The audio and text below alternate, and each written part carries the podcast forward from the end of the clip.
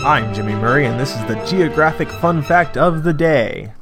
Today's topic is Mississippi. In 1902, in Sharkey County, Mississippi, the then President Theodore Teddy Roosevelt refused to shoot a captured bear. This act resulted in the creation of the world famous teddy bear. The world's largest shrimp is on display at the Old Spanish Fort Museum in Pascagoula. Elvis Presley was born in Tupelo on January 8, 1935. Mm-hmm.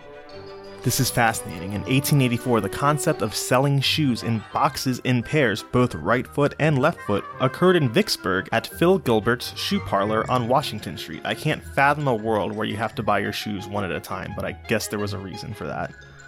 The first nuclear submarine built in the South was produced in Mississippi.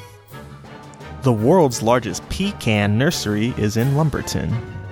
Belzoni is called the catfish capital of the world. Vardaman is called the sweet potato capital of the world. And Greenville is called the towboat capital of the world. Thanks for listening to Geography on the Kid Friendly Network. Music by Kevin MacLeod. I'm Jimmy Murray, and this is executive produced by Chris Kremitzos.